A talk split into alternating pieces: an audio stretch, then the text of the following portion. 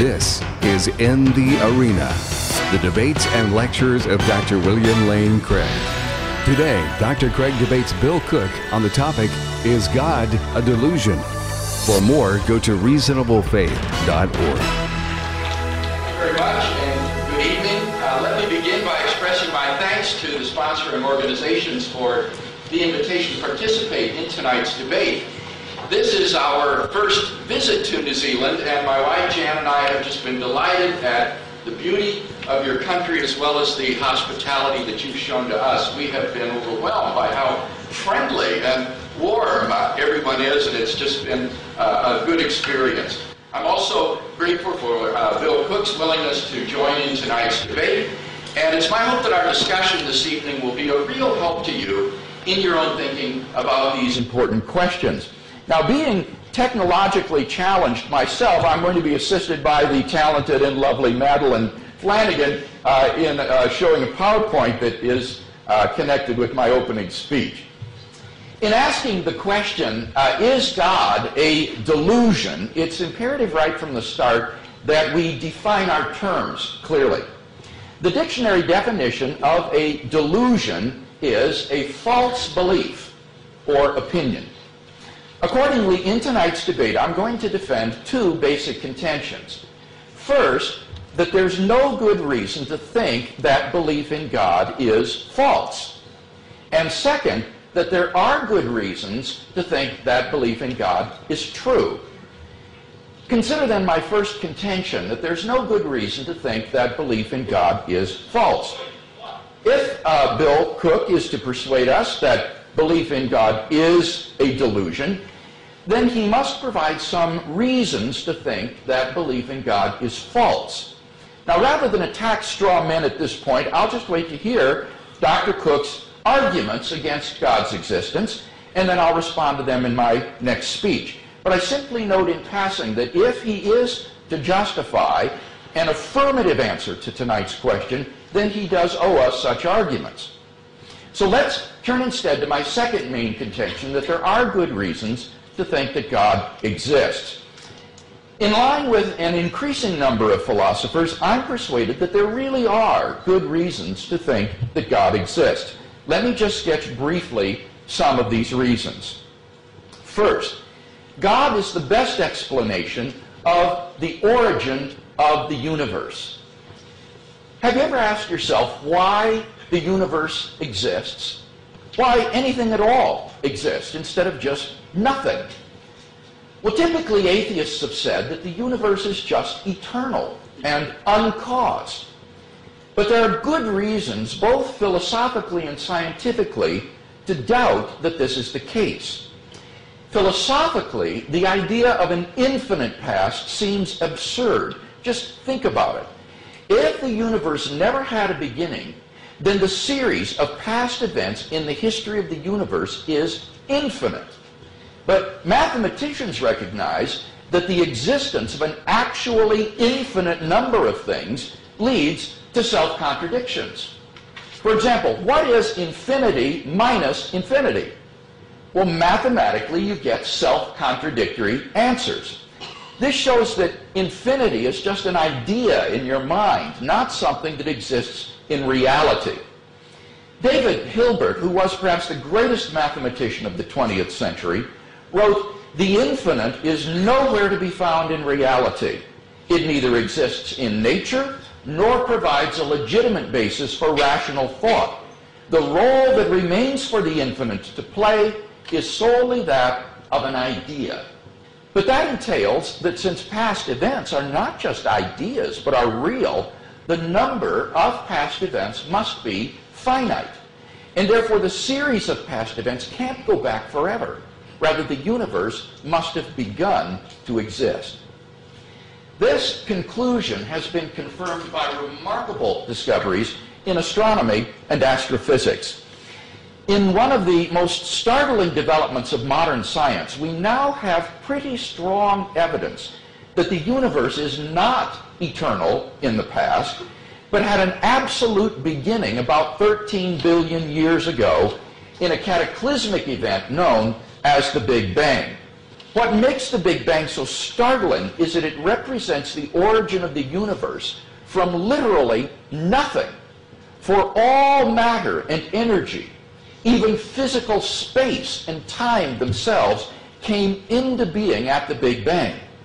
As the physicist P.C.W. Davies explains, the coming into being of the universe, as discussed in modern science, is not just a matter of imposing some sort of organization upon a previous incoherent state, but literally the coming into being of all physical things from nothing. Now, of course, alternative theories have been crafted over the years to try to avoid this absolute beginning. But none of these theories has commended itself to the scientific community as more plausible than the Big Bang theory. In fact, in 2003, Arvind Borde, Alan Guth, and Alexander Vilenkin were able to prove that any universe which is, on average, in a state of cosmic expansion, cannot be eternal in the past, but must have an absolute beginning. Vilenkin pulls no punches. He writes, It is said that an argument is what convinces reasonable men, and a proof is what it takes to convince even an unreasonable man. With the proof now in place, cosmologists can no longer hide behind the possibility of a past eternal universe. There is no escape. They have to face the problem of a cosmic beginning. That problem was nicely captured by Anthony Kenny of Oxford University. He writes, a proponent of the Big Bang Theory, at least if he is an atheist, must believe that the universe came from nothing and by nothing. But surely that doesn't make sense. For such a conclusion is, in the words of philosopher of science, Bruno Kanitscheider, in head-on collision with the most successful ontological commitment in the history of science, namely the metaphysical principle that out of nothing, nothing comes. So, why does the universe exist instead of just nothing? Where did it come from? There must have been a cause which brought the universe into being. We can summarize our argument thus far as follows. One, whatever begins to exist has a cause. Two, the universe began to exist. Three, therefore, the universe has a cause. Now, as the cause of time and space, this being must be an uncaused, timeless, spaceless, immaterial being of unfathomable power. Moreover, it must be personal as well. Why? Because this cause must be beyond space and time. Therefore, it cannot be physical or material. Now, there are only two kinds of things that fit that description. Either abstract objects, like numbers, or else an intelligent, unembodied mind. But abstract objects can't cause anything. And therefore it follows that the cause of the universe is a transcendent personal mind. Number two, God is the best explanation of the fine-tuning of the universe for intelligent life.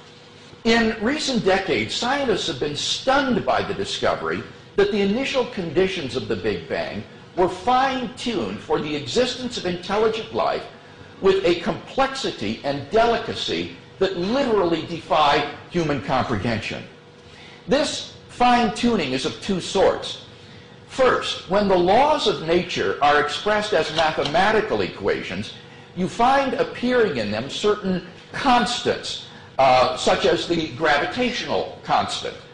These constants are not determined by the laws of nature. The laws of nature are consistent with a wide range of values of these constants.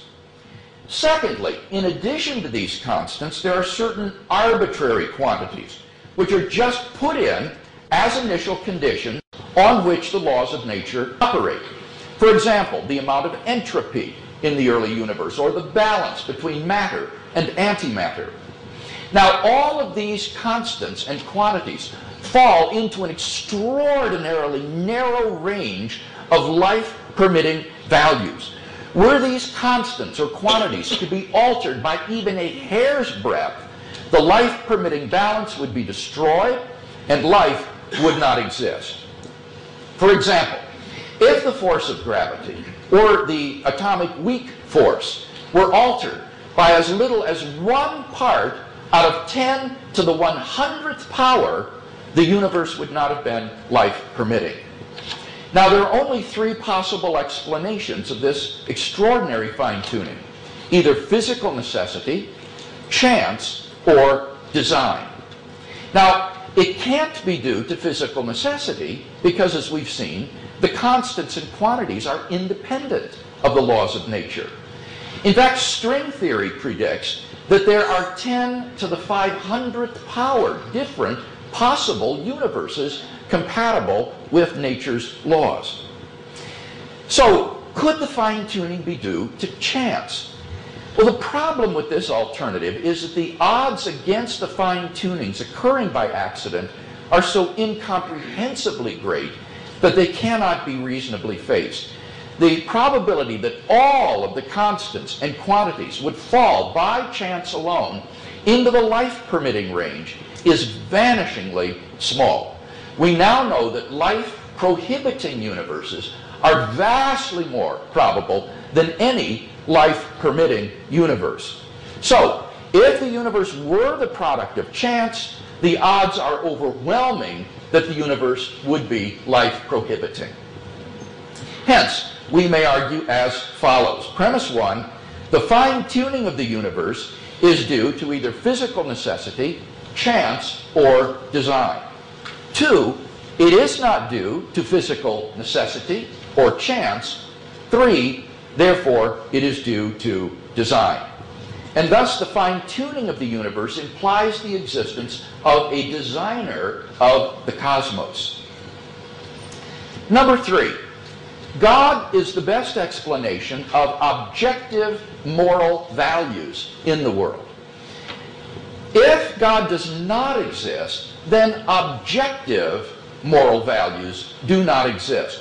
By objective values, I mean values that are valid and binding independently of whether anybody believes in them or not. Many theists and atheists alike concur that if God does not exist, then moral values are not objective in this way. Michael Ruse, a noted philosopher of science, explains the position of the modern evolutionist is that morality is a biological adaptation no less than our hands and feet and teeth, considered as a rationally justifiable set of claims about an objective something, ethics is illusory. I appreciate that when somebody says, love thy neighbor as thyself, they think they are referring above and beyond themselves. Nevertheless, such reference is truly without foundation. Morality is just an aid to survival and reproduction and any deeper meaning is illusory.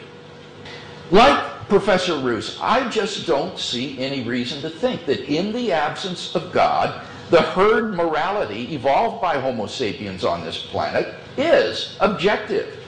On the atheistic view, some action, say rape, may not be socially advantageous. And so, in the course of human development, it's become taboo. But that does absolutely nothing to prove that rape is really wrong. On the atheistic view, there's nothing really wrong with your raping someone.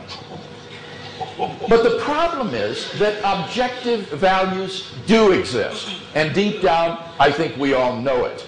There's no more reason to deny the objective reality of moral values than the objective reality of the physical world. Actions like rape cruelty and child abuse aren't just socially unacceptable behavior, they're moral abominations.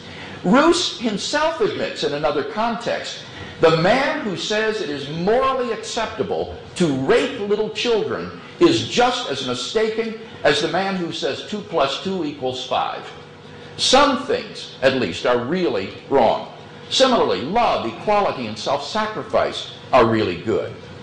Hence, our argument can be summarized as follows. Premise one, If God does not exist, objective moral values do not exist. Two, objective moral values do exist, but then it follows logically and inescapably that three, therefore, God exists. Number four, the historical facts concerning the life, death, and resurrection of Jesus imply God's existence. The historical person, Jesus of Nazareth, was a remarkable individual. Historians have reached a consensus that Jesus came on the scene with an unprecedented sense of divine authority, the authority to stand and speak in God's place. He claimed that in himself the kingdom of God had come. And as visible demonstrations of this fact, he carried out a ministry of miracle working and exorcisms. But the supreme confirmation of his claim was his resurrection from the dead. If Jesus really did rise from the dead, then it would seem that we have a divine miracle on our hands and thus evidence for the existence of God. Now, most people would probably say that the resurrection of Jesus is something you just believe in by faith or not. But there are actually three established facts recognized by the majority of historians today, which I believe are best explained by the resurrection of Jesus. Fact number one on the Sunday after his crucifixion, Jesus' tomb was found empty by a group of his women followers. According to Jakob Kremer, an Austrian specialist in the study of the resurrection, by far most scholars hold firmly to the reliability of the biblical statements about the empty tomb. Fact number two on separate occasions, different individuals and groups of people saw appearances of Jesus alive after his death. According to the prominent New Testament critic Gerd Ludemann, it may be taken as historically certain that the disciples had experiences after Jesus' death in which Jesus appeared to them as the risen Christ. These appearances were witnessed not only by believers, but also by unbelievers, skeptics, and even enemies. Finally, fact number three the original disciples suddenly came to believe in the resurrection of Jesus despite having every predisposition to the contrary. Jews had no belief in a dying, much less rising Messiah. And Jewish beliefs about the afterlife precluded anyone's rising from the dead before the end of the world. Nevertheless, the original disciples came to believe so strongly that God had raised Jesus from the dead that they were willing to die for the truth of that belief. N.T. Wright, an eminent British New Testament scholar, concludes that is why, as a historian, I cannot explain the rise of early Christianity unless Jesus rose again, leaving an empty tomb behind him. Attempts to explain away these three great facts, like the disciples stole the body or Jesus wasn't really dead, have been universally rejected by contemporary scholarship. The simple fact is that there just is no plausible naturalistic explanation of these facts. And therefore, it seems to me the Christian is amply justified in believing that Jesus rose from the dead and was who he claimed to be. But that entails that God exists. And so we have a good inductive argument for the existence of God based on Jesus' resurrection. Number one, there are three established facts about Jesus the empty tomb, post-mortem appearances, and the origin of the disciples' belief. Two, the hypothesis God raised Jesus from the dead is the best explanation of these facts. Three, the hypothesis God raised Jesus from the dead entails that the God revealed by Jesus exists. And finally, four, therefore the God revealed by Jesus exists. Finally, my last point, number five. God can be immediately known and experienced. This isn't really an argument for God's existence. Rather, it's the claim that you can know that God exists wholly apart from arguments simply by immediately experiencing. This was the way people in the Bible knew God. As Professor John Hick explains, to them God was not an idea adopted by the mind, but an experienced reality which gave significance to their lives. Now, if this is the case, there's a danger that arguments for God's existence could actually distract your attention from God himself. If you are sincerely seeking God, then God will make his existence evident to you. The Bible promises, draw near to God and he will draw near to you. We mustn't so concentrate on the external proofs that we fail to hear the inner voice of God speaking to our own hearts. For those who listen, God becomes an immediate reality in their lives. So in conclusion, if Dr. Cooke wants us to believe that God does not exist, he has to first tear down all of the five reasons that I presented, and then in their place erect a case of his own to prove that God does not exist. And unless and until he does that, I think that belief in God is the more rational worldview.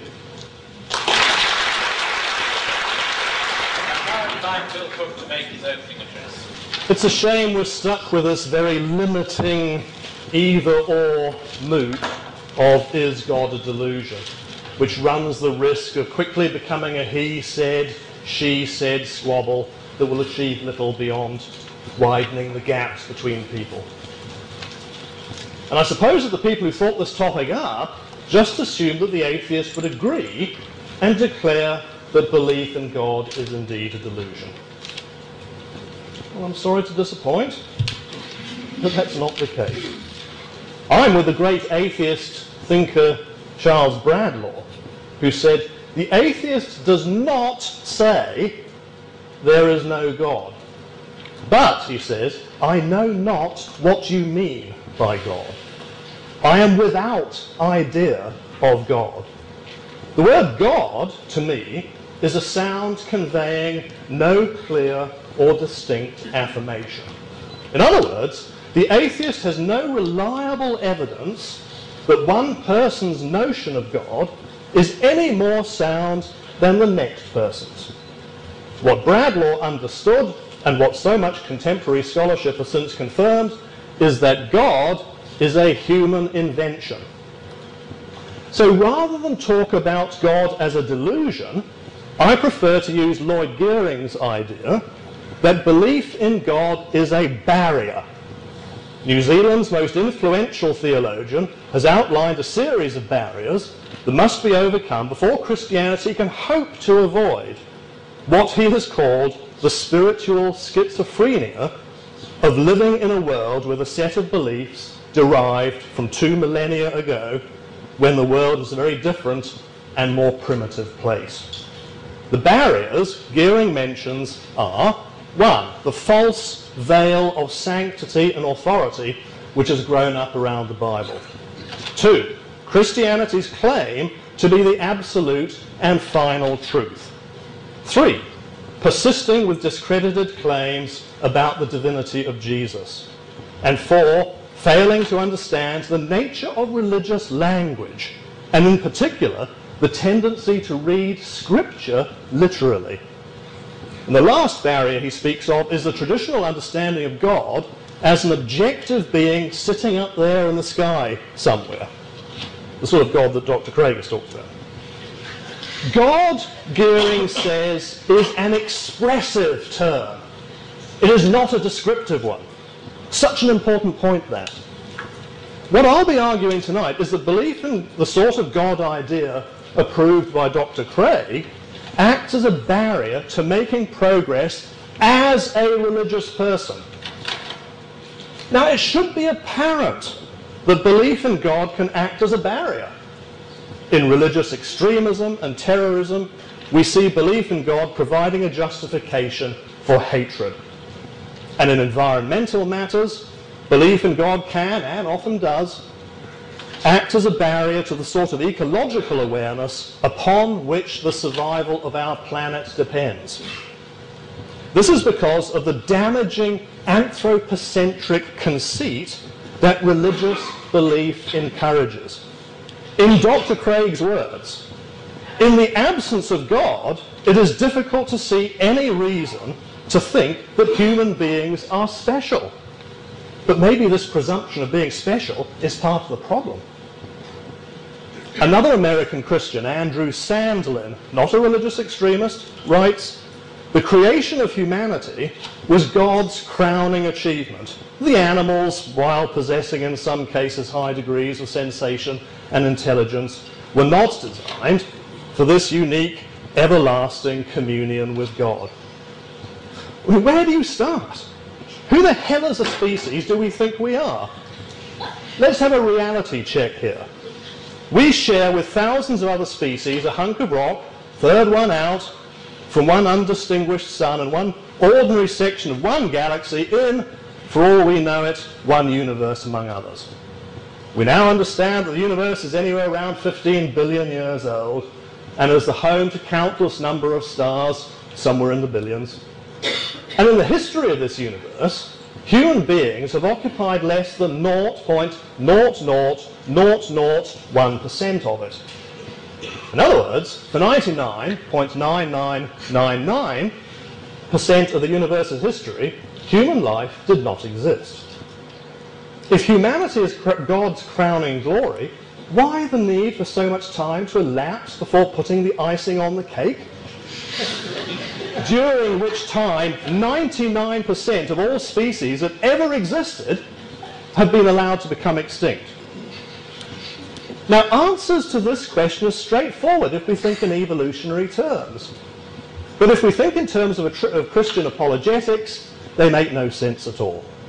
I am simply not prepared to accord to myself or the species of which I am a part the lofty place in the universe that Christian apologetics requires of me.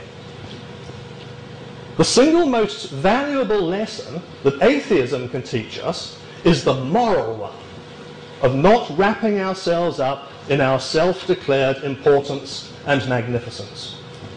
Atheism reminds us of our complete and total irrelevance to the cosmos.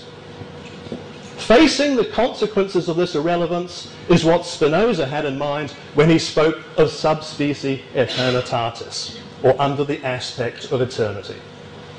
Under the aspect of an eternity that has no plan for us, doesn't care whether we get a car park, or a boob job, a promotion, or even true love or world peace. We can look at ourselves and others around us in a true spirit of humility. And with courage, we can make a life for ourselves and our loved ones and create our own meaning and our own purpose. And let us not suppose that this is a minority view, at odds with the religious majority of the world. When we examine the major belief systems of the world, we learn that belief in God is often not seen as being of central importance. The Asian traditions, which are philosophical ways of living as much as they are religions, are more concerned with the elevation of the mind, with living in harmony with nature and with each other. At best, notions of God are seen as one way, among others, that this ideal can be realized. For most, notions of God are irrelevant, or, as I argue, a barrier to the elevation of the mind and living in harmony with nature. We should all know by now that believing something is no guarantee of behaving accordingly.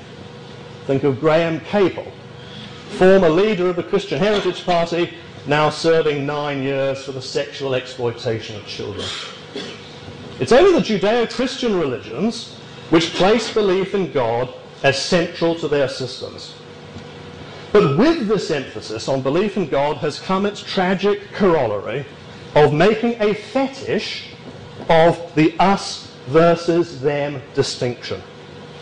As century followed century, believers in God have murdered unbelievers and each other, all in the name of a supposedly perfect and all-loving God. Nowhere is the truth that God is a human invention better illustrated than in the Hebrew Bible, what rudely gets called the Old Testament. Because there we can see the idea of God evolving over time among the Hebrews as their political fortunes rose and fell. As one scholar put it, the Jewish God was, of course, originally a tribal deity, but eventually he came to be conceived as a universal spirit, initially superior to other deities. Subsequently, he was proclaimed the only true God.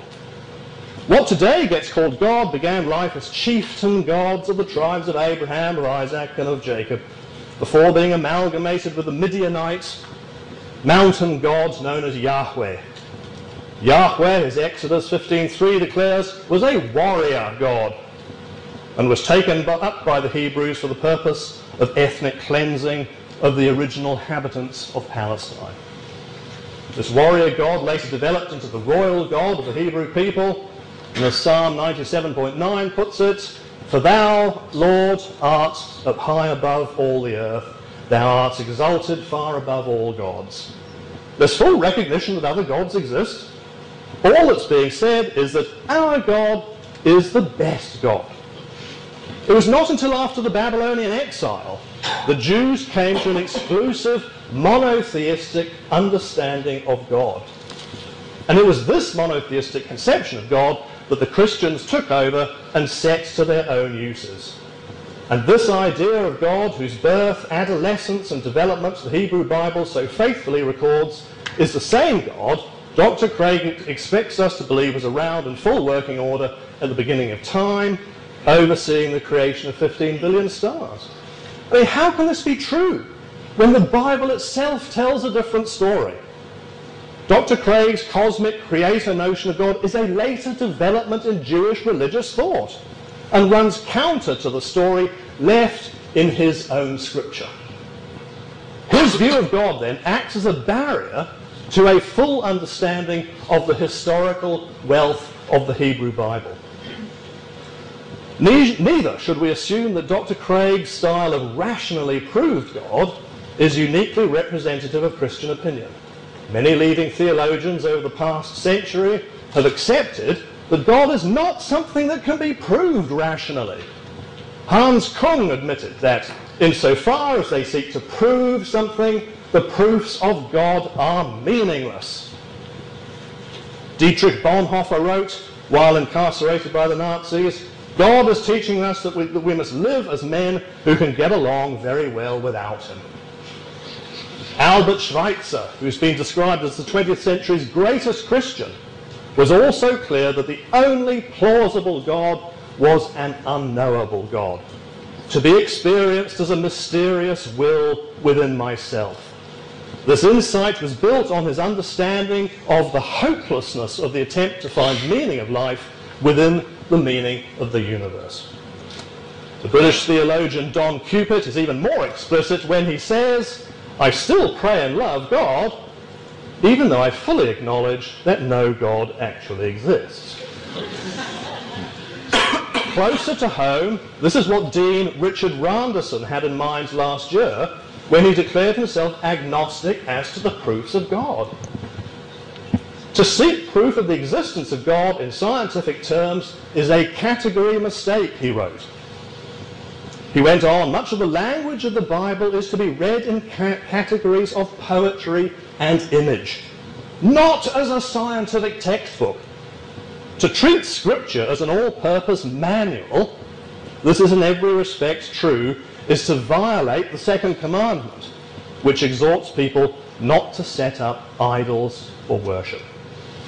So not only is Dr. Craig thoroughly proved God a barrier to more humane versions of the God idea, some prominent theologians are now taking the next step of appreciating that belief in God is a barrier to true morality. Keith Ward asked whether one must believe in God in order to be truly moral. To think that, he said, would be to get the whole thing upside down. Belief in God is undertaking these practices. If God bothers you, he says, forget God and think of a way of adopting a way of self-formation which sees human life in the light of values that are of eternal worth. And Richard Holloway has written that the use of God in moral debate is so problematic as to, as to be worthless. It is better, he argues, to leave God out of the moral debate and find good human reasons for supporting the approach that we advocate.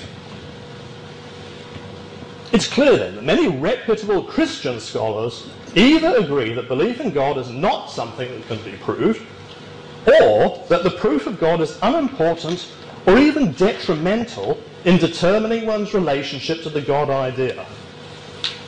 In this context, Dr. Craig's labyrinth of proofs seems irrelevant. Rather than proving God, his rational edifice functions more as a gallows upon which nobler and more humane ideas of God die a slow death. Let us also remember that this is not a simple contest between the atheist and the theist. Dr. Craig is a 99.9% atheist. He denies the existence of every single God ever conceived, except one. The God he believes in appears on page 341 of my Encyclopedia of Gods. He's a hardcore atheist, right up to page 340, and then again to the end of the book. But on page 341, he completely changes his mind and provides the deluge of argumentation that he has given us tonight. And Dr. Craig has no way of showing, beyond merely asserting it, that the God which appears on page 341 is the same as his creator God. Could it not just as easily be one of the other ones? And it should also be said that belief in God can act as a barrier to effective dialogue between people of different beliefs. Instead of looking at what divides us, as this moot does, wouldn't it be better to look more at what we have in common? The first and most obvious point that atheists and religious believers share is a common humanity. Now, this might sound trite and obvious,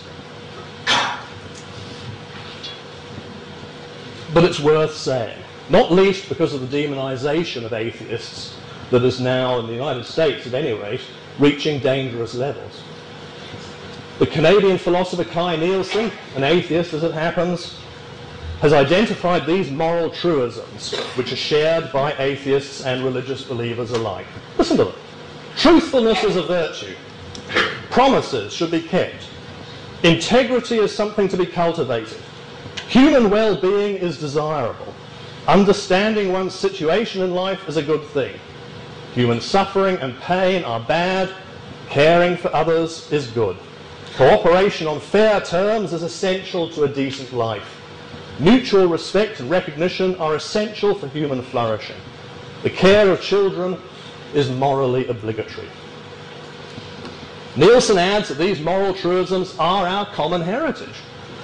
Now, they're not enough in themselves, of course. What each of us then needs to do is rework these moral truisms into a coherent view of the world.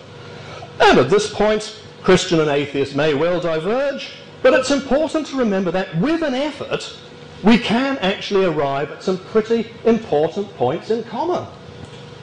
So to predicate everything on a dogmatic belief in God is to throw up a barrier against human understanding and cooperation. Rather than putting barriers up, we should be taking them down. We should be working together to alleviating the sufferings of millions of human beings. Of infinitely more moral relevance to our contemporary situation in the New Testament are the Millennium Development Goals of the United Nations. As of 2005, someone died of starvation every 3.6 seconds.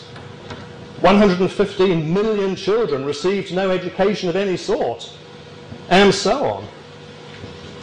In the face of this catalogue of suffering, all Dr. Craig can do is split philosophical hairs about whether the level of suffering is gratuitous. I quote him We are not in a good position to assess with confidence the probability that God lacks morally sufficient reasons for permitting the sufferings of the world. In other words, a death from starvation every 3.6 seconds doesn't count against God because we can't be sure that there's a morally sufficient reason for permitting this to happen. Yeah. Dr. Craig's God is too busy worrying about the, to worry about the world's suffering, which he can't be sure is gratuitous. His God seems more worked up about what homosexuals do in the privacy of their own home, or to abstain from mar- uh, sex before marriage, or worse still, that God is an American and is right behind President Bush's bloodletting in Iraq. I don't think there's ever been a time in the history of the Christian religion where its God has been portrayed in such mean-spirited and trivial terms. If that is the God I'm supposed to worship, then I remain proud to call myself an atheist. Is God a delusion? No more so than many other human-generated ideas. But Dr. Craig's version of the idea, I have argued, acts as a barrier to broader, nobler renditions of this human idea. Albert Schweitzer seems closer to the mark when he said, only an infinitely small part of infinite being comes within my range. The rest of it passes me by like distant ships toward which I make signals they do not understand.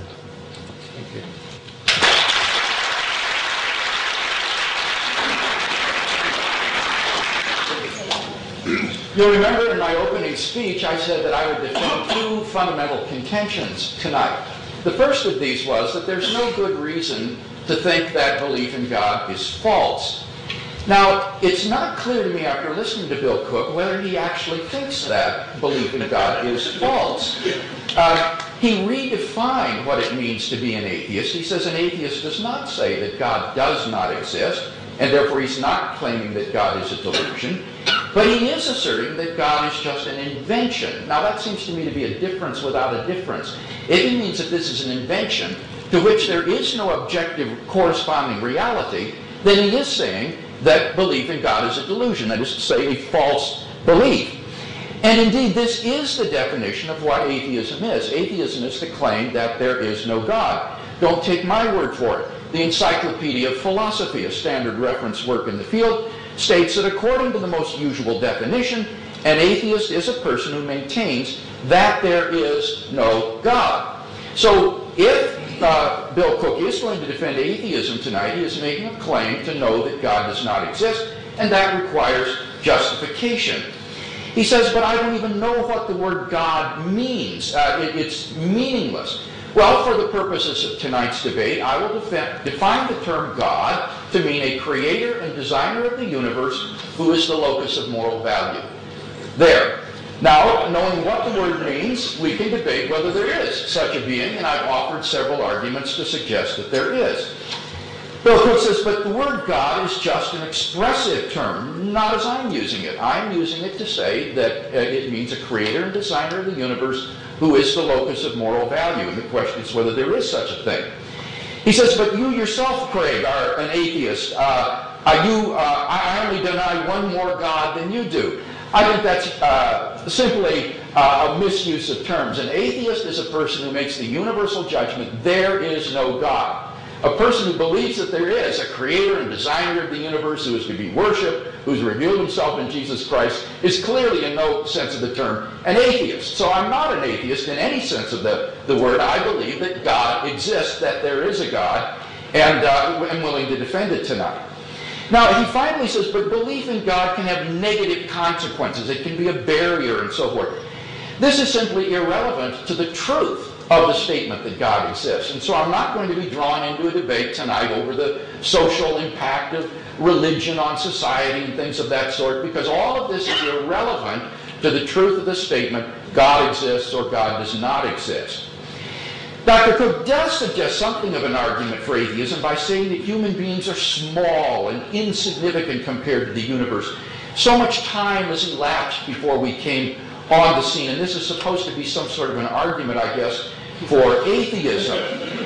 Uh, now, what's odd about this is notice that this really underlines the truth of the first premise of my moral argument, that if there is no God, then objective moral values do not exist. Human beings are nothing uh, on the atheistic view. He seems to admit it. But from my perspective as a theist, I think size is absolutely no indication of moral value. Why does something have to be big in order to be more morally valuable. I see no reason to think that size is indicative of moral value. And that's for the amount of time that's elapsed. Time is of absolutely no consequence to a being with unlimited resources and time such as God is. So if God has chosen to create the world through a lengthy process of evolutionary development, that's his prerogative. And so I think there's no argument against God's existence. He attacks the evolution of Hebrew monotheism as something that has evolved. I, I don't think that's true. The very first verse of the Bible, Genesis 1 1, says, In the beginning, God created the heavens and the earth. The concept of Hebrew monotheism is the concept of a God who has created all that there is outside himself. But in any case, the point is irrelevant because it commits what philosophers call the genetic fallacy.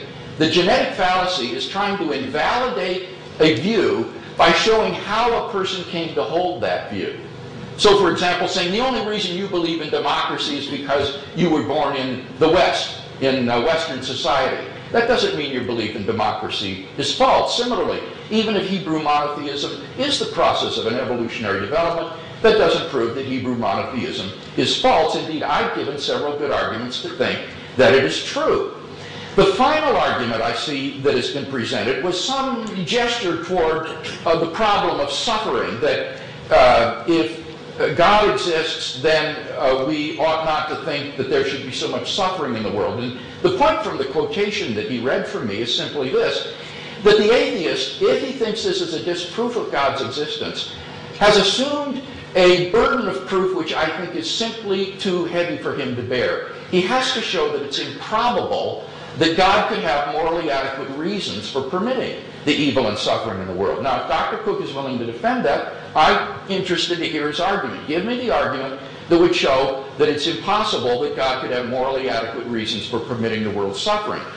In fact, this argument has been largely abandoned, at least in its logical form, by philosophers today.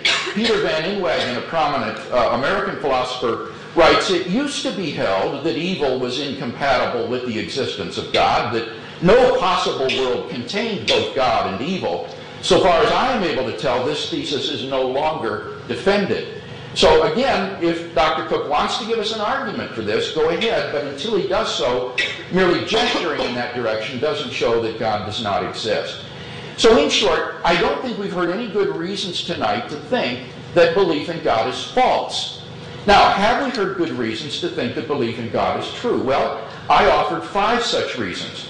Dr. Cooke says, but Hans Küng and Don Cupitt and Schweitzer are unconvinced by arguments for the existence of God. Well, if this is to be more than just a, an appeal to authority, he needs to explain to us why they would be unconvinced by the cosmological, teleological, and moral arguments.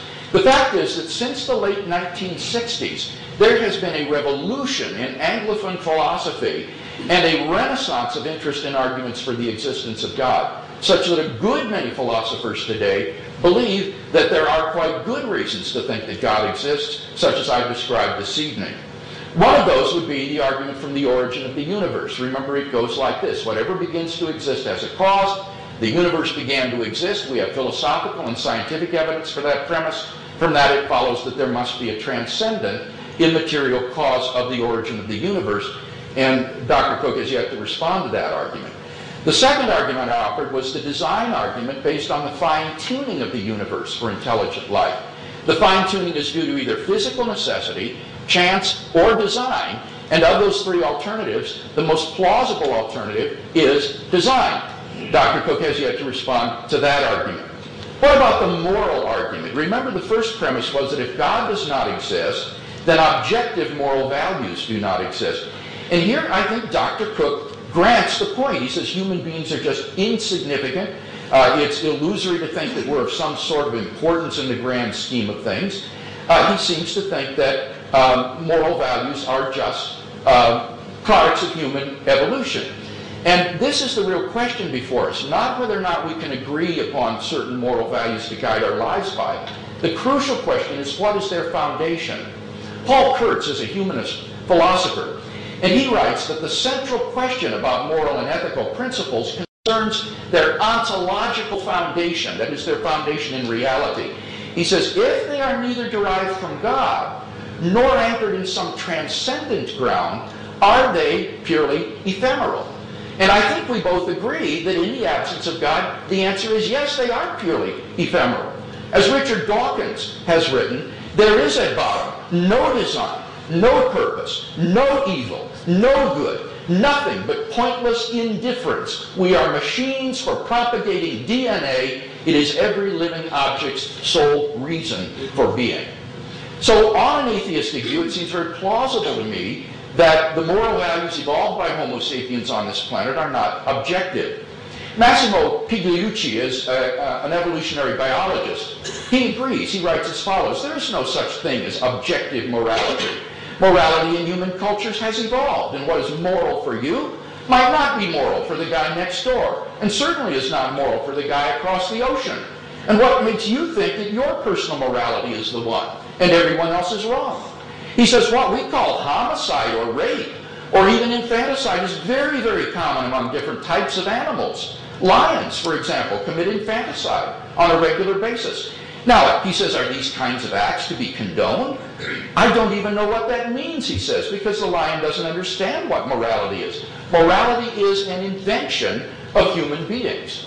So, on an atheistic view, there simply is no transcendent foundation for moral values. They are the socio, culturally, and personally relative byproducts of human and biological evolution. But I submit that that is wholly implausible in light of our moral experience. We do grasp objective moral values, the common moral beliefs that Dr. Cooke referred to in his speech. He said, must we believe in God in order to be moral? Can't we all affirm the common moral principles that we grasp? Of course we can. You don't need to believe in God in order to live a moral life. That is not my argument.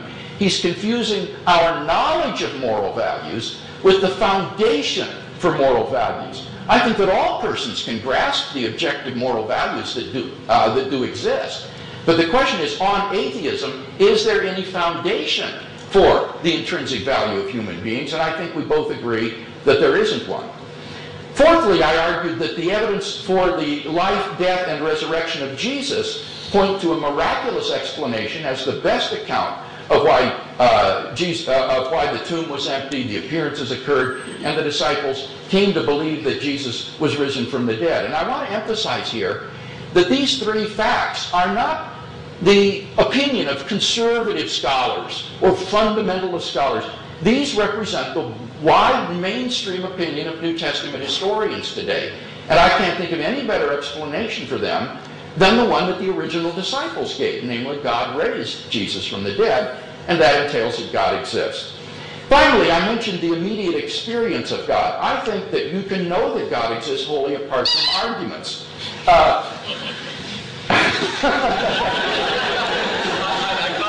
all right. Uh, and unless Dr. Cooke can give me some arguments for atheism, why should I deny what is real in my experience? Why should I regard my experience of God as delusory in the absence of some good argument for atheism?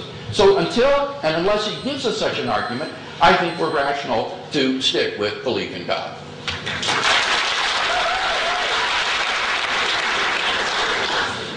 Here's where it becomes this sort of rather tiresome he said, she said squabble that I mentioned at the beginning of my address. I was hoping to avoid this sort of uh, thing. I'd much rather we go straight on to questions now.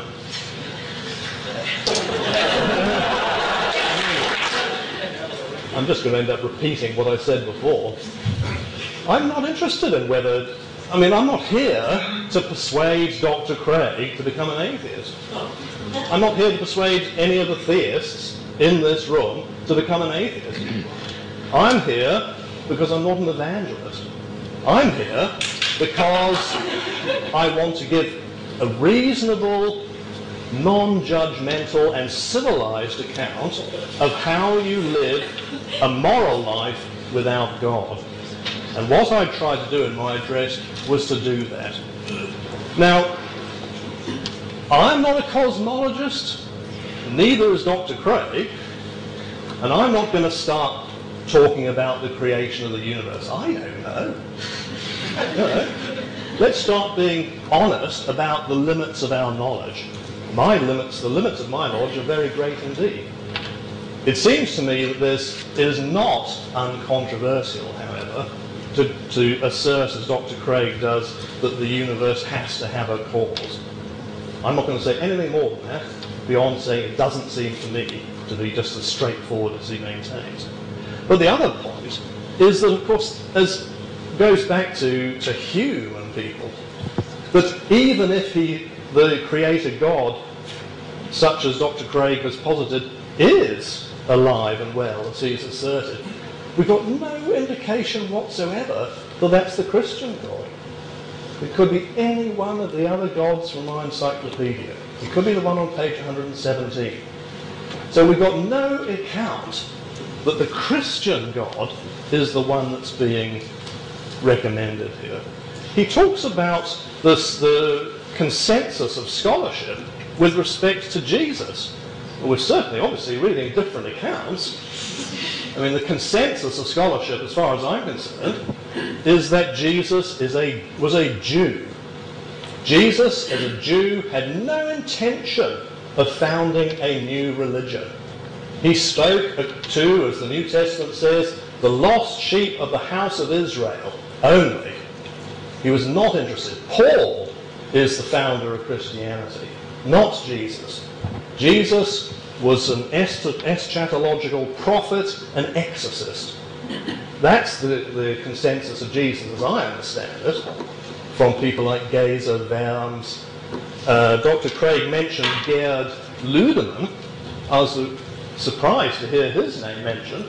Gerd Ludemann is, is an atheist and has argued in his more recent books, such as I am, I am arguing with respect to Jesus. He was thrown out of his um, office in Germany, his academic position, because of his beliefs.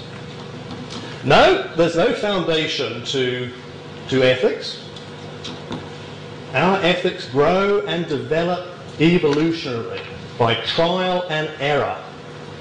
Reciprocal altruism is what the evolutionary psychologists talk about when Ugg the caveman gets a bit of pterodactyl bone and shares a bit of it with Slug in the cave next door in the hope that next week, if Ugg doesn't get a bone, Slug will reciprocate and give him a bit. If he finds that Slug doesn't reciprocate, he thinks, well, not cooperating with him, I'll get a thug on this side and try. We learned to cooperate. Evolutionary thinking is as much about cooperation as it is competition. That was reciprocal altruism. We learned to reciprocate. In moral language, that became the golden rule. This is why the golden rule is ubiquitous across the cultures. I'm not going to say any anymore because it's just going to be repeating what I'm saying, and I don't want to engage too much in a he said, she said squabble. Thank you.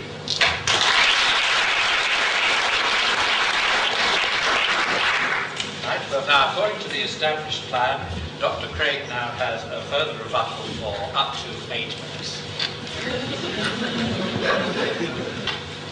Well, I don't find debates boring. I, I, think it's very exciting to have the exchange of ideas and uh, repartee and, and, rebuttal. And I was disappointed that Dr. Cooke did not choose to re-defend any of his uh, points concerning atheism uh, with respect to my first contention that if uh, that rather there are no good reasons to think that atheism is true, and therefore I think we've seen nothing on the atheist side of the scale tonight to make us think that belief in God is a delusion, that it is a false belief. What about the arguments then that I offered for the existence of a creator and designer of the universe who is the locus of goodness? First, my argument from the origin of the universe.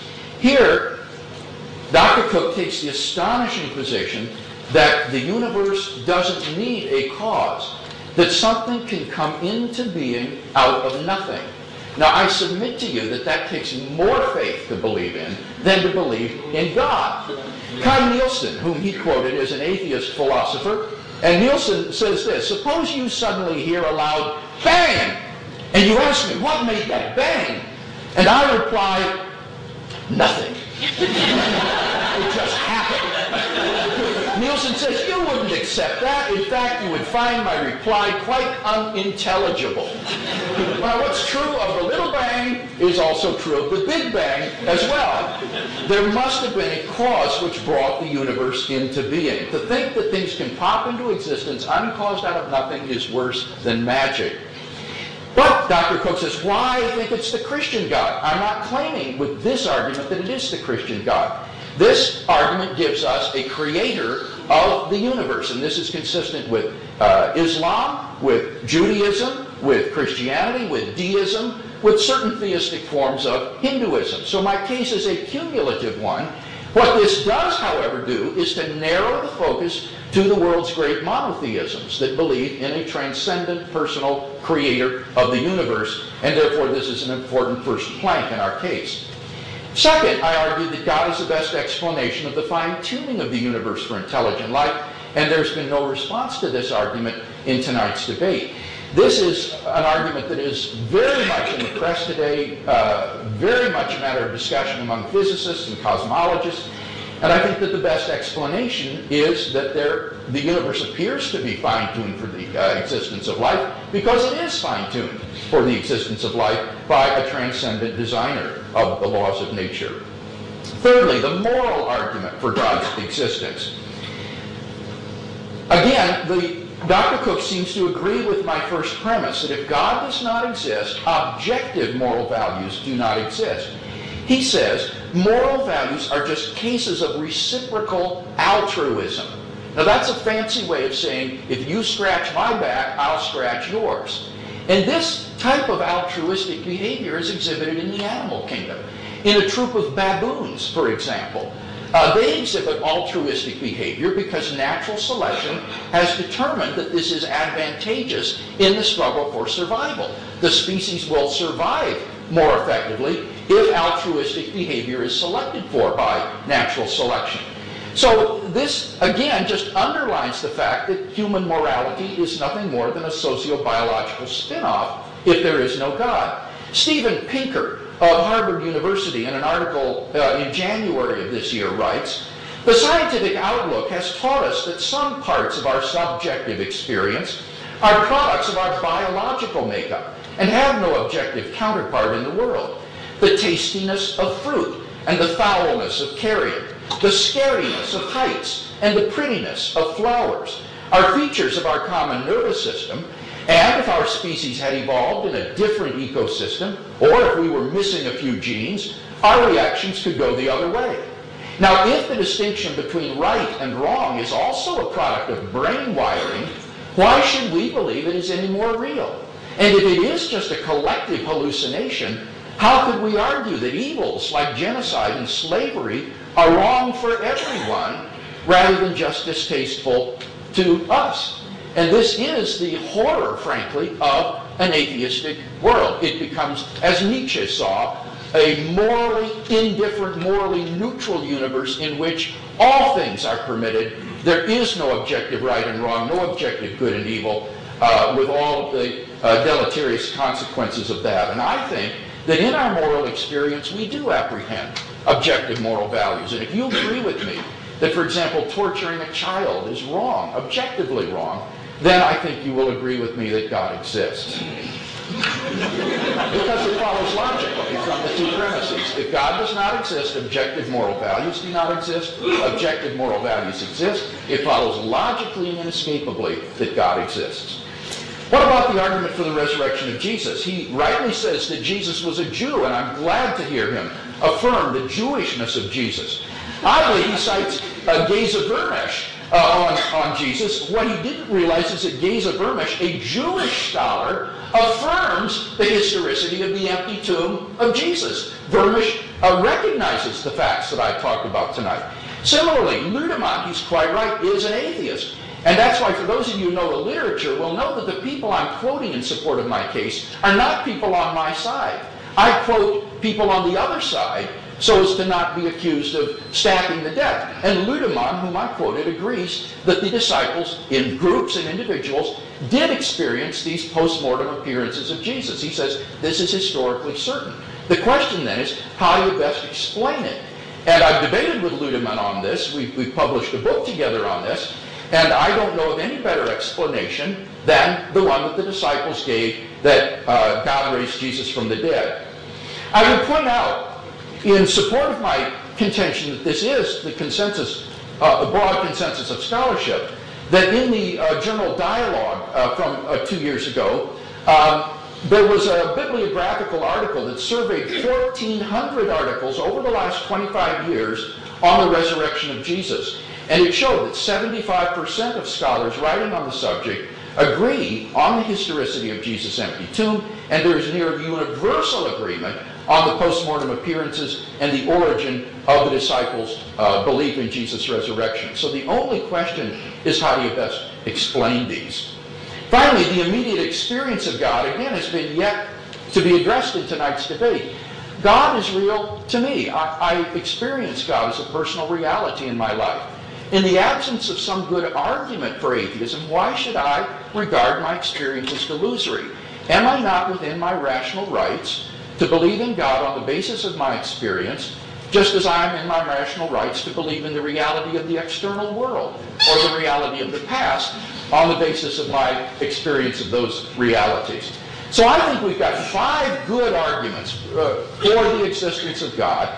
No compelling arguments to show that belief in God is false, and therefore I think we have good grounds for thinking that God exists.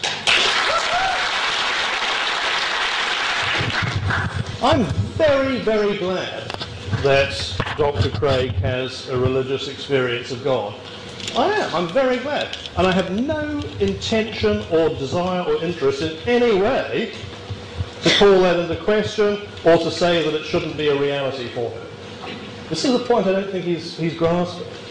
This is one of the reasons why I've been arguing using Christian scholars. It's interesting, Dr. Craig's been arguing with all the atheists, and I've been arguing with the Christians. Why, why have I been arguing using the Christian scholars? It's not an, an argument of, for authority. If it is, then his account using the atheists is presumably the same thing. I'm, using, I'm quoting the other Christians to sh- simply to show that Dr. Craig's notion of God is not the only job in town, and that most of the prominent, uh, highly respected Christian theologians of the 20th century realized that you can't look towards some account of the universe and say, well, this is how God did it all. This is what they understood. This was what people like Schweitzer and, and Kung and the others understood. That God is, is a personal experience. And it's got to be understood in those terms. Rather than throwing out some projection of God onto the universe and saying, my projection of God onto the universe is the true one. I'm sorry, that doesn't wash. It doesn't wash. It's got moral connotations of intolerance and absolutism. And all the best of the 20th century theologians were anxious um, um, above all things about the consequences of intolerance and absolutism. Albert Schweitzer moved away from the dogmatic prescription of Christian dogma and talked about the reverence for life. And this was without any respect, any regard to Christian dogma. And unlike other people, this wasn't just a pious slogan. As you know, he went out and lived in Africa and worked among African people. I'm not in the slightest bit interested in debating questions about, about which I am not qualified to speak, about how the universe began.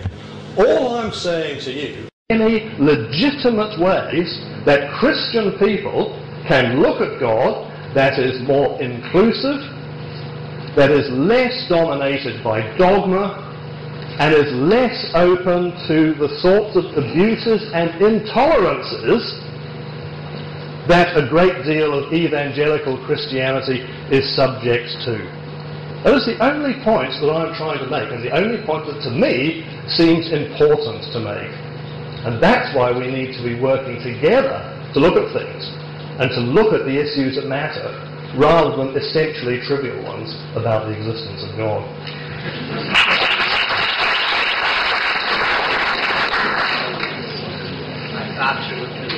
Through the debate, each speaker will have uh, up to five minutes for a summation. Dr. Craig. In my final round, I would like to try to draw together some of the threads of the debate to see if we can come to any conclusions. Have we seen tonight any good reason to think that belief in God is false? I don't think so. In the last speech, again, we simply heard the assertion that belief in God leads to intolerance and absolutism. But I don't think that that's, even if it were true, relevant to the truth of whether or not God exists. You cannot judge the truth of a view by looking at its social consequences.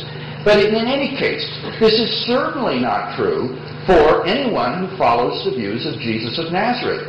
No one can accuse Jesus of Nazareth of intolerance and bigotry. This is a man who taught his followers to turn the other cheek, to pray for those who persecute them and despitefully use them, who taught us to love not merely our neighbors but our enemies. And if the Christian church has failed very often and frequently to follow the ethics of Jesus, that is our failing rather than his, and therefore does nothing to suggest that what he taught uh, about God is in any way false or untrue. So I don't think we've heard any good reason to think that atheism is true tonight. What about the arguments for the existence of God? Here, Dr. Cooke emphasizes that my notion of God is not the only game in town, that there are theologians who don't agree with me on the worth of natural theology, that is, arguments for God's existence. Well, of course that's true. I, I in no way suggested that my views are uh, universally held. But you can't use that sort of argument to refute arguments that have specific premises in them leading to a conclusion. The only way you can refute an argument like that is either by showing that there is an invalid inference, that, that it's illogical, and none of them commit logical fallacies, I can assure you. The only other way then is to suggest that one of the premises is false. And apart from that, you cannot avoid the conclusion. So you have to either show me the invalidity of my argument or show, tell me which premise is false. And until you do that, I think we have good grounds for believing in God's existence. And moreover, I suggested that in contrast to earlier scholars like Schweitzer, who wrote around 1910, Bonhoeffer, uh, even Kung, that uh, there are quite a good number of philosophers today who think that the project of natural theology is very viable and who have defended arguments such as the ones that I've been giving.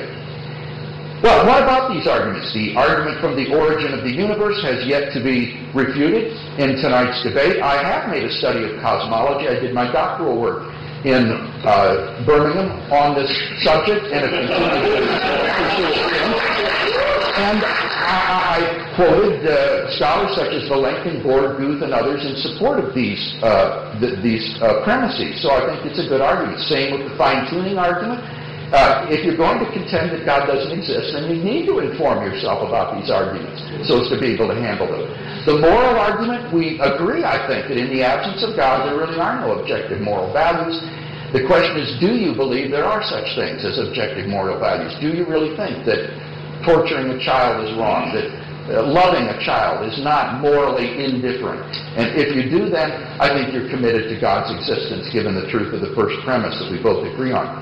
The resurrection of Jesus, uh, again, I, I answered his arguments there. And finally, the immediate experience of God. He says, I'm not denying your immediate experience, but then in the next breath he turns around and says it's a projection on the universe. But how do you know it's a projection unless you have some good argument for atheism? In the absence of an argument for atheism, why think the experience is delusory? I myself wasn't raised in a Christian home or even a church-going family. But when I became a teenager and began to ask the big questions in life, who am I? Why am I here? Where am I going?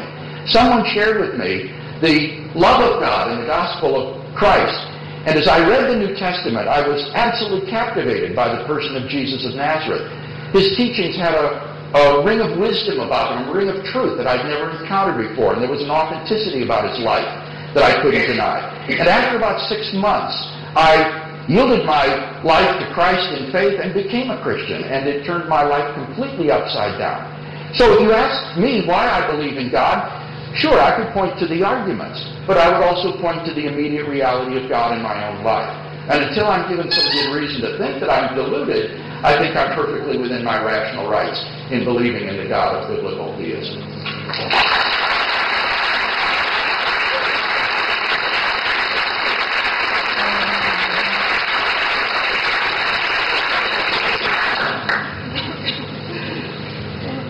If I may indulge in a metaphor, Dr. Craig has constructed a resplendent golden palace in the tide lagoon of our ignorance. I am not a cosmologist, and it is ill-advised, to say the least, to build resplendent palaces on shifting sands. 400 years ago, it was quite uncontroversial to believe that the earth was the center of the universe. Those few who did contest the claim were forced to recant or burnt at the stake.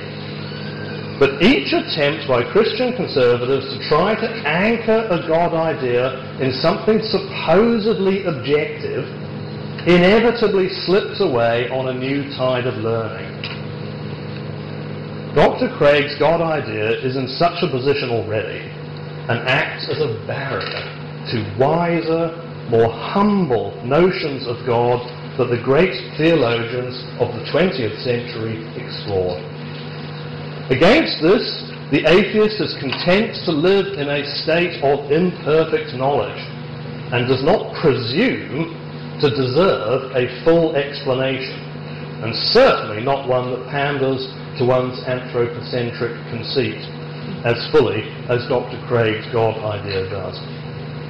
Atheism, by contrast, is the condition of simply being without an idea of God that isn't just somebody's assertion. On the basis of cosmic humility, we can proceed to learn about how the universe actually works and to find our purpose and our meaning under its vast canopy. This is what I call humanism.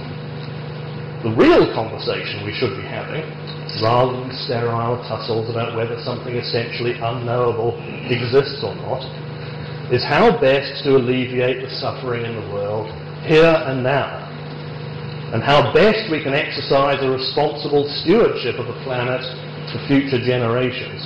Because whether we like it or not, that is our responsibility and ours alone. Thanks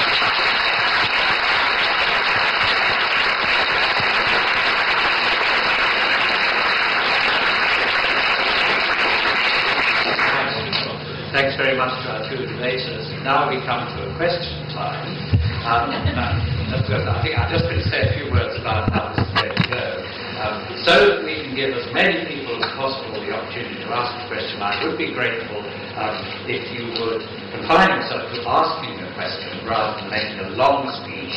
if, if you're going on for too long, I will retaliate by making a rather rude noise with this plastic. I would also be grateful if you would um, express, uh, address your question um, either to Dr. Craig or to Dr. Cooke, and we'll try and take questions in such a way that um, we have an even spread of questions. And after uh, the, the person who your question has spoken, um, we will give the other debater a chance to add a comment uh, if he wishes to do so. So I see a gentleman here who's very eager. Yes, Are you aware that in the Chinese language there's no word for God? Now, uh, in, in, the, in the Chinese in, the Chinese system, there was a, a, a thriving civilization 5,000 years ago when our ancestors were swinging in the trees. For all those years, the Chinese have never thought necessary to, to believe in a God. Would you care to comment? Yes, I've had the privilege of participating in conferences in China with uh, Chinese philosophers at Peking University and Fudan University in Shanghai. And there's quite a, a remarkable interest among Chinese philosophers in uh, Christian philosophy today and in Christian theism. And uh, what they shared with me is that in Chinese that you do have the word tian. That, for, for example, we get the word Tiananmen Square from that. This is a, a word that means heaven, and in Confucianism refers to a sort of moral absolute that exists in a kind of transcendent way. And I think that this is a kind of amorphous God concept that plays much the same role uh, as God in Western thought. So I do think there is a sort of uh, amorphous or, or, vague grasp of, of uh, such a transcendent concept. And many of these Chinese philosophers today. Excuse me.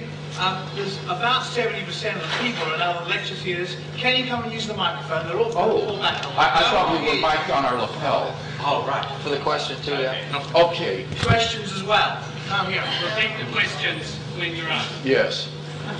All right, well, do we want to just come down, let's just, uh, Uh, This was a question about um, whether there was a concept of God in Chinese. Yes. So, um, Well- maybe if you could just Yes, sir. briefly.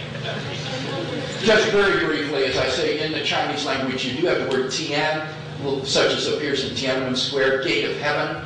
And this concept of heaven does play uh, a sort of God role as uh, a transcendent, uh, moral absolute in Confucian thought. And uh, therefore, I, I think does show that there is some sort of intuitive grasp of, of a God concept, even in Chinese. So you you wish to... The Chinese do not have an idea of God in anything like the Christian sense at all, in the sense of a God who intervenes in our life. Confucius was quite clear about this, that the beginning of wisdom is establishing a distance from that sort of spirit idea. Confucianism is a humanistic system of belief that is quite uh, agnostic with respect to God and any Christian in a sense. So, do we uh, have a question now for uh, Dr. Cooke? Yes, sir. Yes, at the back. Yes. My question is, you spoke in your summation of finding a purpose and meaning of life under this canopy of life. What is the purpose and meaning under your view of life? Okay, so the question to Dr. Cooke is, uh, he spoke of um, purpose or meaning, finding purpose or meaning in life and doing so without God. What, in his understanding, is that meaning? Well, it's very simple, really. It's to be able to be loved, to be a good enough person to justify somebody's love, and to be able to reciprocate that love by being able to give love to a few people, and among a broader people, a range of people, to have friends, to be respected and valued as a friend. And among broader range of people again, in order to help and assist other people in the here and now to live a better life.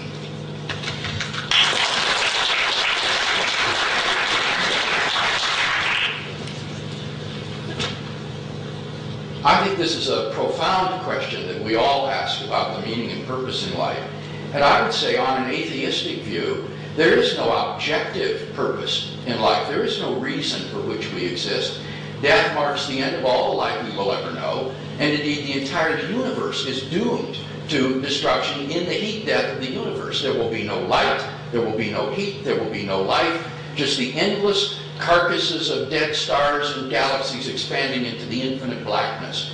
So that on an atheistic view, there is no purpose, there is no objective meaning, and there are no moral values. Love is merely an electrochemical reaction in the brain uh, of the, our nervous system. Richard Dawkins has said something uh, like this. Dawkins says, we are possibly the only planet in the universe in which complex chunks of matter run, pursue others, prey upon others, and some have even become so complex as to think, feel, and fall in love with other complex chunks of matter.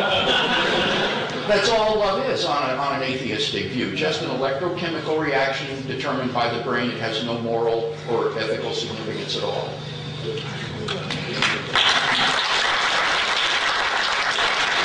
Question to Dr. Gray. Right. Yes, this is with respect to the fine-tuning argument. Um, and I'd like to put a question to you. What is the probability that I am sitting behind a person with the Russian word dom written on the back of their shirt? Is it high or low? What is the probability that I'm sitting behind a person with the I think Russian I have to repeat it rather. So this, this is a question that relates to the fine tune, the use of the fine tuning argument in uh, Dr. Craig's presentation. Um, and Robert would, would like him to answer the question, and no doubt there'll have to be a follow-up to this. Um, what is the probability that I am uh, sitting in front of a person who has the Russian word dom on the back of his jacket?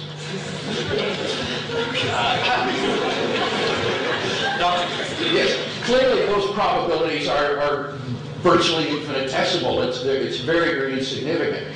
But it's important to understand that this argument that I gave from fine tuning is not just based on improbability.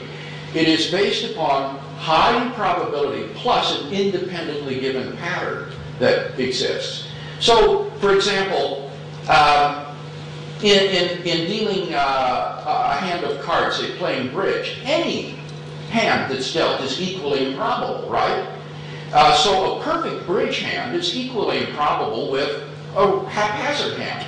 Nevertheless, if you were playing bridge and every time you dealt, you arrived with a perfect bridge hand, your opponents would uh, obviously suspect that this is a result of design, not simply haphazard chance. what, is the difference? The difference is that in the one case you have not simply high improbability, but you also have an independently given pattern. And it's this marriage, I think, that helps to tip us off to uh, design. It is, um, it is complexity, not just improbability, is complexity, which is more than just uh, random improbability. Yes, but in response, the complexity itself is even more improbable, yet nonetheless it's actual that I'm behind a person and the situation I've described is highly improbable, but it is actual. Right, so, so the make, make was the, situation that he's described is actual, even though one would have to concede that it was highly improbable. Um, do you want to? No. very much professional philosophers. Okay, now um, a question for uh, Dr. Could I use the microphone or should uh, Yes, uh, that would be a great gift. um, okay, Bill, um, I just wanted to ask you, and forgive me for the simplicity of the question, but you mentioned about loving one another, and as fellow mankind and just human beings, we have all um, fallen short in, in, showing love for one another in uh, many different ways, in acts and, and, also much in our thoughts. And uh, the Bible says that God sent Jesus into the world, and that he poured out his blood for our sin. And uh, my question is, how shall we escape if we reject so great a salvation as that?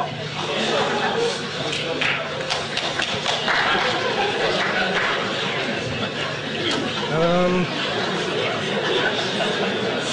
where does one start? It requires one to believe that that's what the case of Jesus is. But scholarship, as I understand it, doesn't look at it in that way. The, the Gospels are not historical accounts. They are called pericopes. They are, they are designed to be read in public.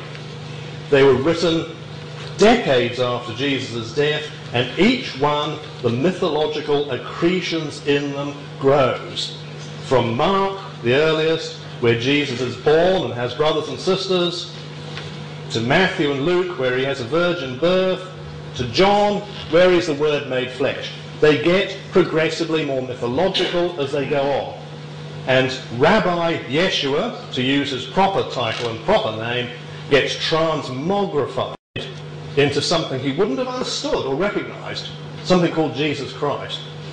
It's a different thing. It was what happened, what the Christians did to Rabbi Yeshua over that century and a half of turning him around and, and throttling the essential Jewishness out of him in order to make the very anti-Semitic arguments that are in the New Testament, as in John 8:44, when Jesus apparently says to the Jews, "You have the devil for your your, your father or brother, whatever it is.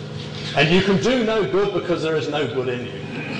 The New Testament is a, there's a lot of poisonous anti-Semitic venom in the New Testament. So far from seeing love and all of these things that you and Dr. Craig have asserted, the historians see a document that gets progressively more anti-Semitic. So in terms of loving people, this has to be done against and in spite of the hatred of the New Testament rather than the tolerance.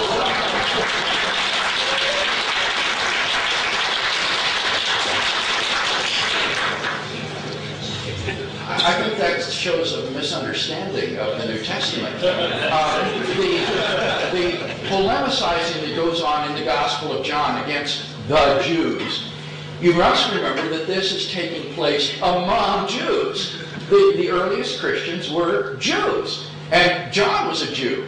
And, and, Jesus was a Jew. So this is very typical sort of family squabble that you can show in other Jewish writings where they uh, argue with each other and debate with each other in this way. This is not anti-Semitism in the modern sense that you have exhibited, say, in National Socialist Germany or, or uh, anti-Semitic societies of that nature. And as for Jesus becoming the Christ, the word Christ is not Jesus' last name. It's the Greek word for Messiah. And I think that there are very good grounds for thinking that Jesus of Nazareth thought that he was the Jewish Messiah. In fact, I was talking to Carol Ludemann at the Society of Biblical Literature a couple of years ago, and Ludemann said to me, I don't see how you can explain the evidence any other way than that Jesus of Nazareth thought that he was the Jewish Messiah. He claimed to be the unique Son of God and the Son of Man prophesied by Daniel, the prophet, in the seventh chapter of, the, of his prophecy. He rode into Jerusalem on the back of a donkey uh, to herald, herald uh, from the crowds of the kingdom of God coming in fulfillment of the prophecy of Zechariah in the Old Testament. Now, he may have been deluded. You can say that he was out of his mind, but it was very clear that he was deliberately claiming to be the long promised Jewish Messiah. If you're interested in learning more about this, take a look at my book, Reasonable Faith. It has a chapter on the self-understanding of Jesus that deals with the current uh, state of New Testament scholarship on this issue.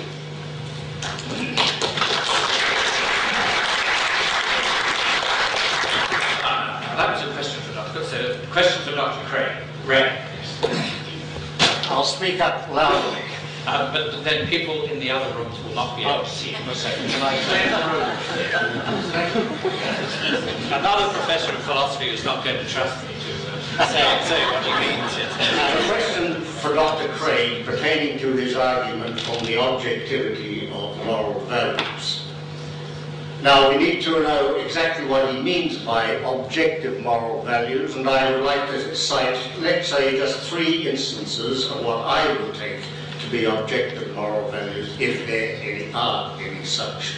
One, thou shalt not, or if you like, it is morally wrong to wantonly slaughter innocent people. Two, it is morally wrong to order others to wantonly slaughter innocent people. And I'll take the third one, of his own choosing. It is morally wrong to torture innocent children or innocent people. Okay? I have argued in a paper published in Farsi, among other languages, titled A Moral Argument for Atheism, that if any of those three principles that I've just enunciated are indeed objective moral principles, then if objective moral values exist, God does not exist because he violates all three. And I'll give Dr. Craig chapter and verse for each if he so desires.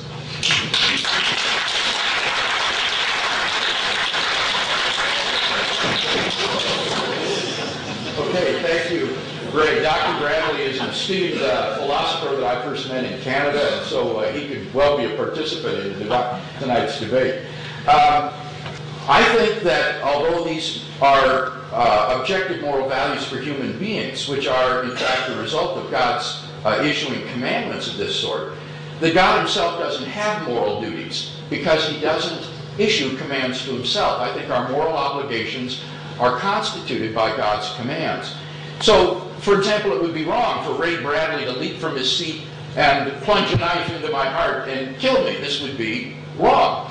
But if God wants to strike me dead right now, that's his prerogative. God is the author and giver of life, and he is under no moral obligation whatsoever to prolong my life for one second further. I exist simply by his grace and his pleasure. Now, I would agree that God would not order others to wantonly slaughter innocent people, but I don't think that the chapters and verses you would give about probably the conquest of Canaan in the Old Testament is a matter of wanton slaughter. I think that there uh, it represented God's judgment upon those nations in the same way that Israel herself was later judged by God when the Babylonian and Assyrian armies swept in and, and conquered Israel.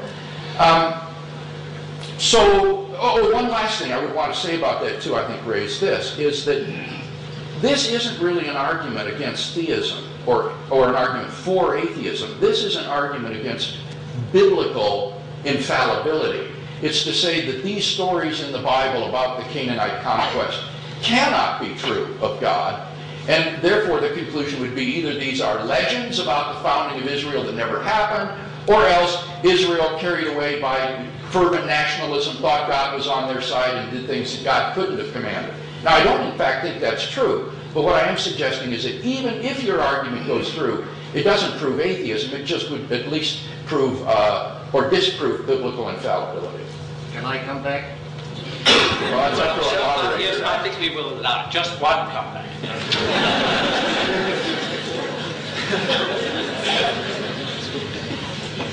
As you know very well, Bill, having debated the question, can a loving God send people to hell, with me in 1994, a transcript of which, by the way, is available over the website, uh, Reason Faith. Dot org. Yes. it's my website. So. The issue that exercised me in that debate had to do with God sending people to hell.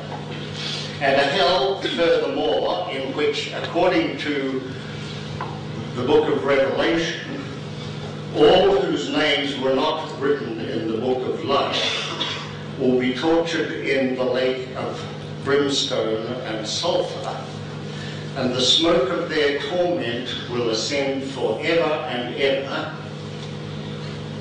with divine lookers on, namely the Lamb, the person of Jesus, and the smoke of their torment ascendeth forever and ever. Jesus, who is purported to be the exemplar of all that is moral, God is love and all that jazz, is the person to whom we owe the doctrine of a fiery hell. There are other concepts of hell, but the doctrine of a fiery hell is that of Jesus. In the book of Matthew alone, there are 13 passages in which he speaks of in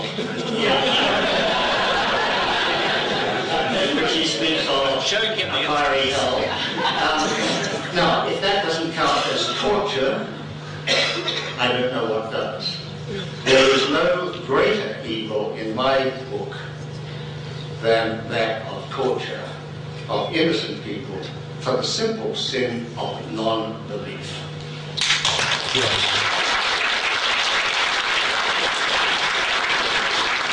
Well, of course, on the Christian view, these aren't innocent people. Uh, so that that's uh, neither here nor there. Uh, I would say, moreover, that the essence of hell is separation from God.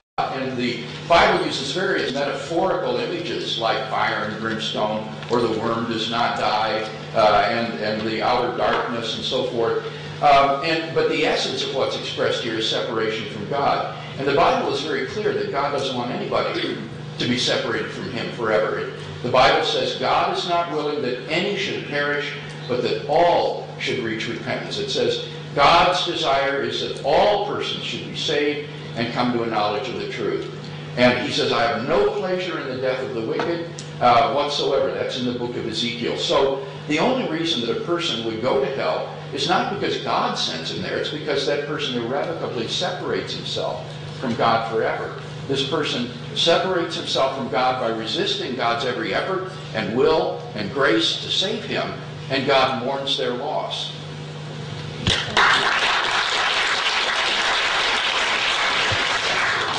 Can I just make one note that at times when it suits Dr. Craig to talk about um, metaphorical or allegorical understandings of the Bible, he's happy to do that. But at other times, when we're going to be very firm and proving and literalistic, we're happy to do that as well.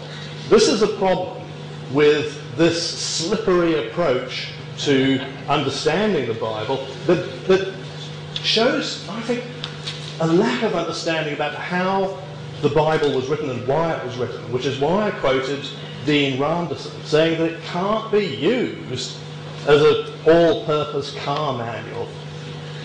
It needs to be used in a way understand more understanding of the terms in which it was written, which gets us out of the slippery usage that we get now where we've worked, worked from literal interpretation when it suits to metaphorical interpretation when that suits.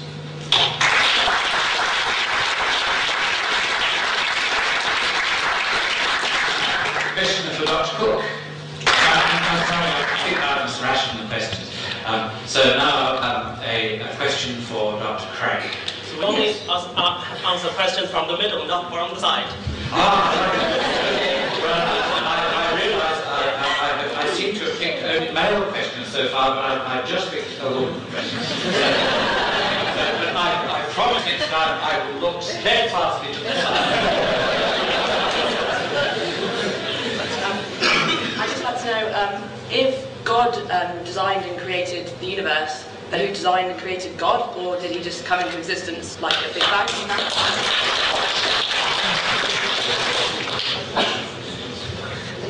If you remember the premise to my cosmological argument, it was whatever begins to exist has a cause. That is to say, something cannot come into being without a cause. But for something that transcends space and time and exists eternally and never came into being, there wouldn't be any requirement of a cause. This isn't special pleading for God. This is what the atheists typically claim of the universe, that the universe is eternal and uncaused. So we have to get back to some sort of first uncaused cause. Uh, but it, it, cannot be, I think, the universe in light of the arguments that I gave for the finitude of the past and the absolute beginning of the universe.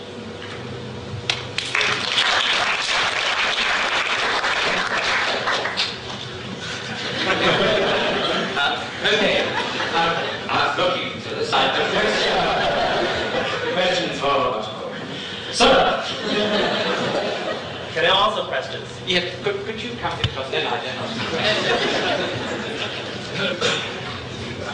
Just in response to some of the people uh, back there who uh, point out that there is no concept of God in Chinese culture, as a person from China, I fully understand there was a there's a whole uh, complete understanding of uh, concept of God, and Dr. Craig said it is uh, cited the word tian, but that's not the only word. Tian refers to high, uh, heaven, but uh, for God we have Shen, which is exactly um, it, uh, equivalent of God in the in any term, and we have also a more exact term called Shang, Shangdi, which coincides with Hebrew Shaddai uh, phonetically. And also this uh, uh, concept of fiery hell does not only exist in biblical uh, description, it's also, it also exists in Chinese culture and also Buddhist culture as well. There's hell and fiery hell as well. We have 18 levels of hell.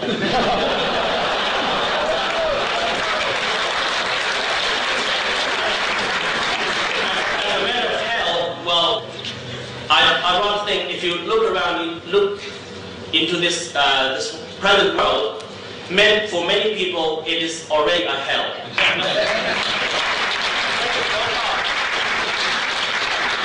that was really a follow-up to a question that we've already had. Do you want to come, uh, move on to... We are 16-year-old humorous.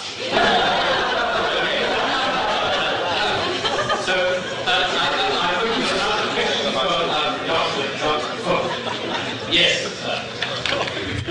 Um, you were saying how you don't deny Dr. Craig has had sort of experiences with God and things like that. You're also saying how uh, God is a human invention.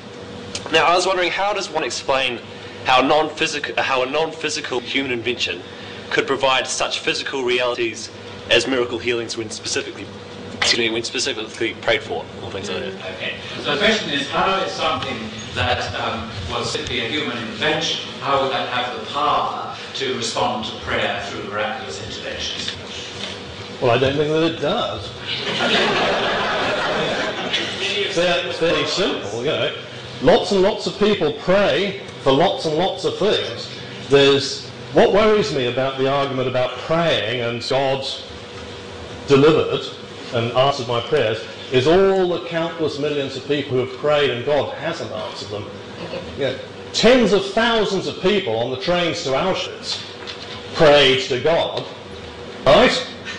Now what happened to them? They all got gassed. So I don't think that it's beholden on those people who have had a lucky break, who have, who have been healed, usually by medicine, conventional medicine, to then ascribe it to something. There's an arrogance about that that worries me. There's a, there's a, a heartlessness about it that worries me because it ignores those millions of people who have prayed to God and whose prayer has been unanswered.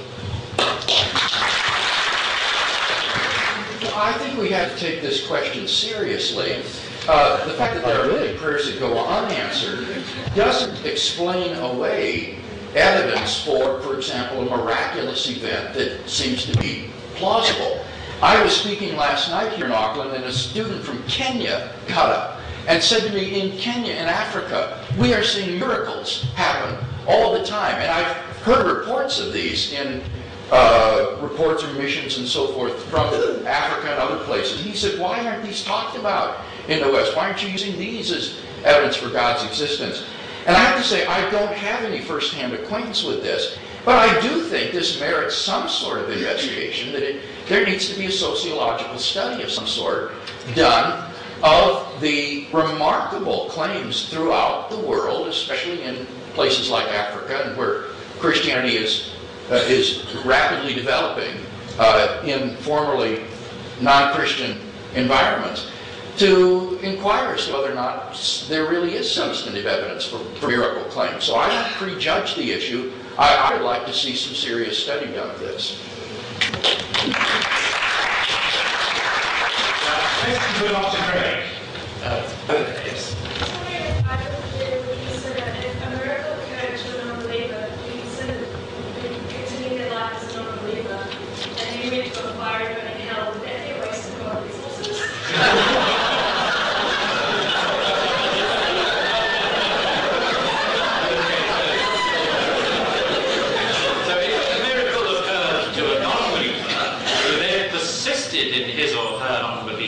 and ended up in a fiery hell, what sort of a waste of resources would that be?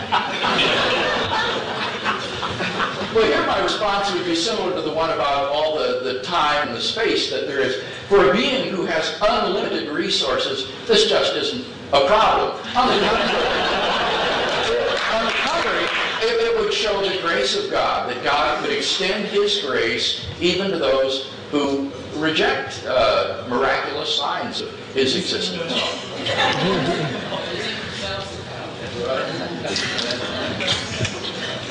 I just wish God would, would put his powers to more constructive use than messing around with an obdurate unbeliever. There's,